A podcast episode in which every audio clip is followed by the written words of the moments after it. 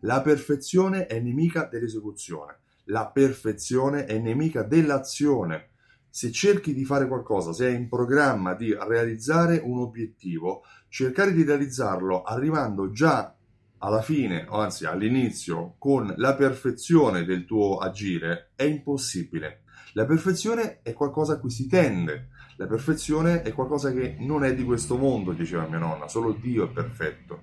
Noi, come esseri umani, dobbiamo cercare di avere dei miglioramenti continui che ci fanno tendere alla perfezione, che ci fanno tendere all'ottimo, senza mai raggiungerlo. Per cui, se tu sei quel tipo di persona che prima di agire vuole avere già tutto perfetto, attenzione, potresti essere nei guai perché potresti essere la persona che si vincola da sola.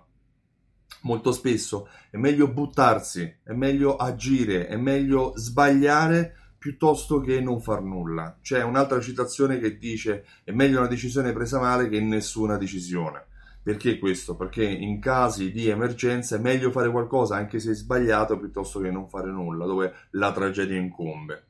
Nel caso della fidelizzazione, quando a me capita di incontrare aziende che hanno dei progetti bellissimi ma la cui esecuzione è qualcosa di molto complesso e lungo nel tempo, quando poi magari nel presente non hanno nulla, non hanno neanche una tesserina appunti, non fanno neanche la presa dei dati dei propri clienti. È lì che mi domando, ma chi ha ragione? Hanno ragione quelle aziende che cercano la perfezione o chi comunque si dà da fare nel presente e raggiunge dei risultati, magari non ottimi, ma comunque dei risultati me- migliori rispetto a loro nel presente?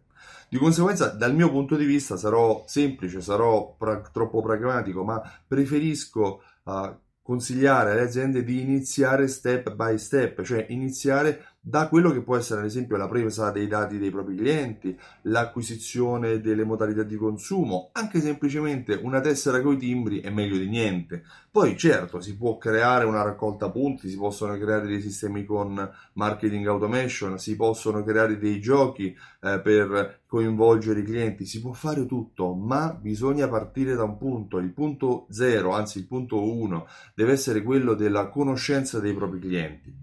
Eh, la perfezione è nemica dell'azione, per cui stai attento a non cercare troppo la perfezione e a perdere il focus di quello che è il tuo obiettivo. L'obiettivo nella fidelizzazione è dare motivo ai propri clienti di tornare a comprare nel tuo negozio.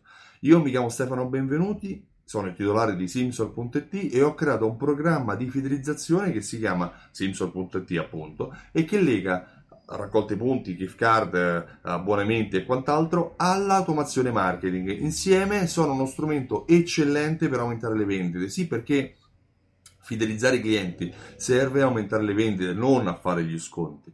Se ti è piaciuto questo video clicca mi piace, se hai domande lasciami qua sotto, se invece vuoi sapere quello che ho fatto vai sul sito simsor.it e scrivimi nella pagina contatti, sarà un piacere conoscerci. Ciao e ti auguro una buona giornata, a presto!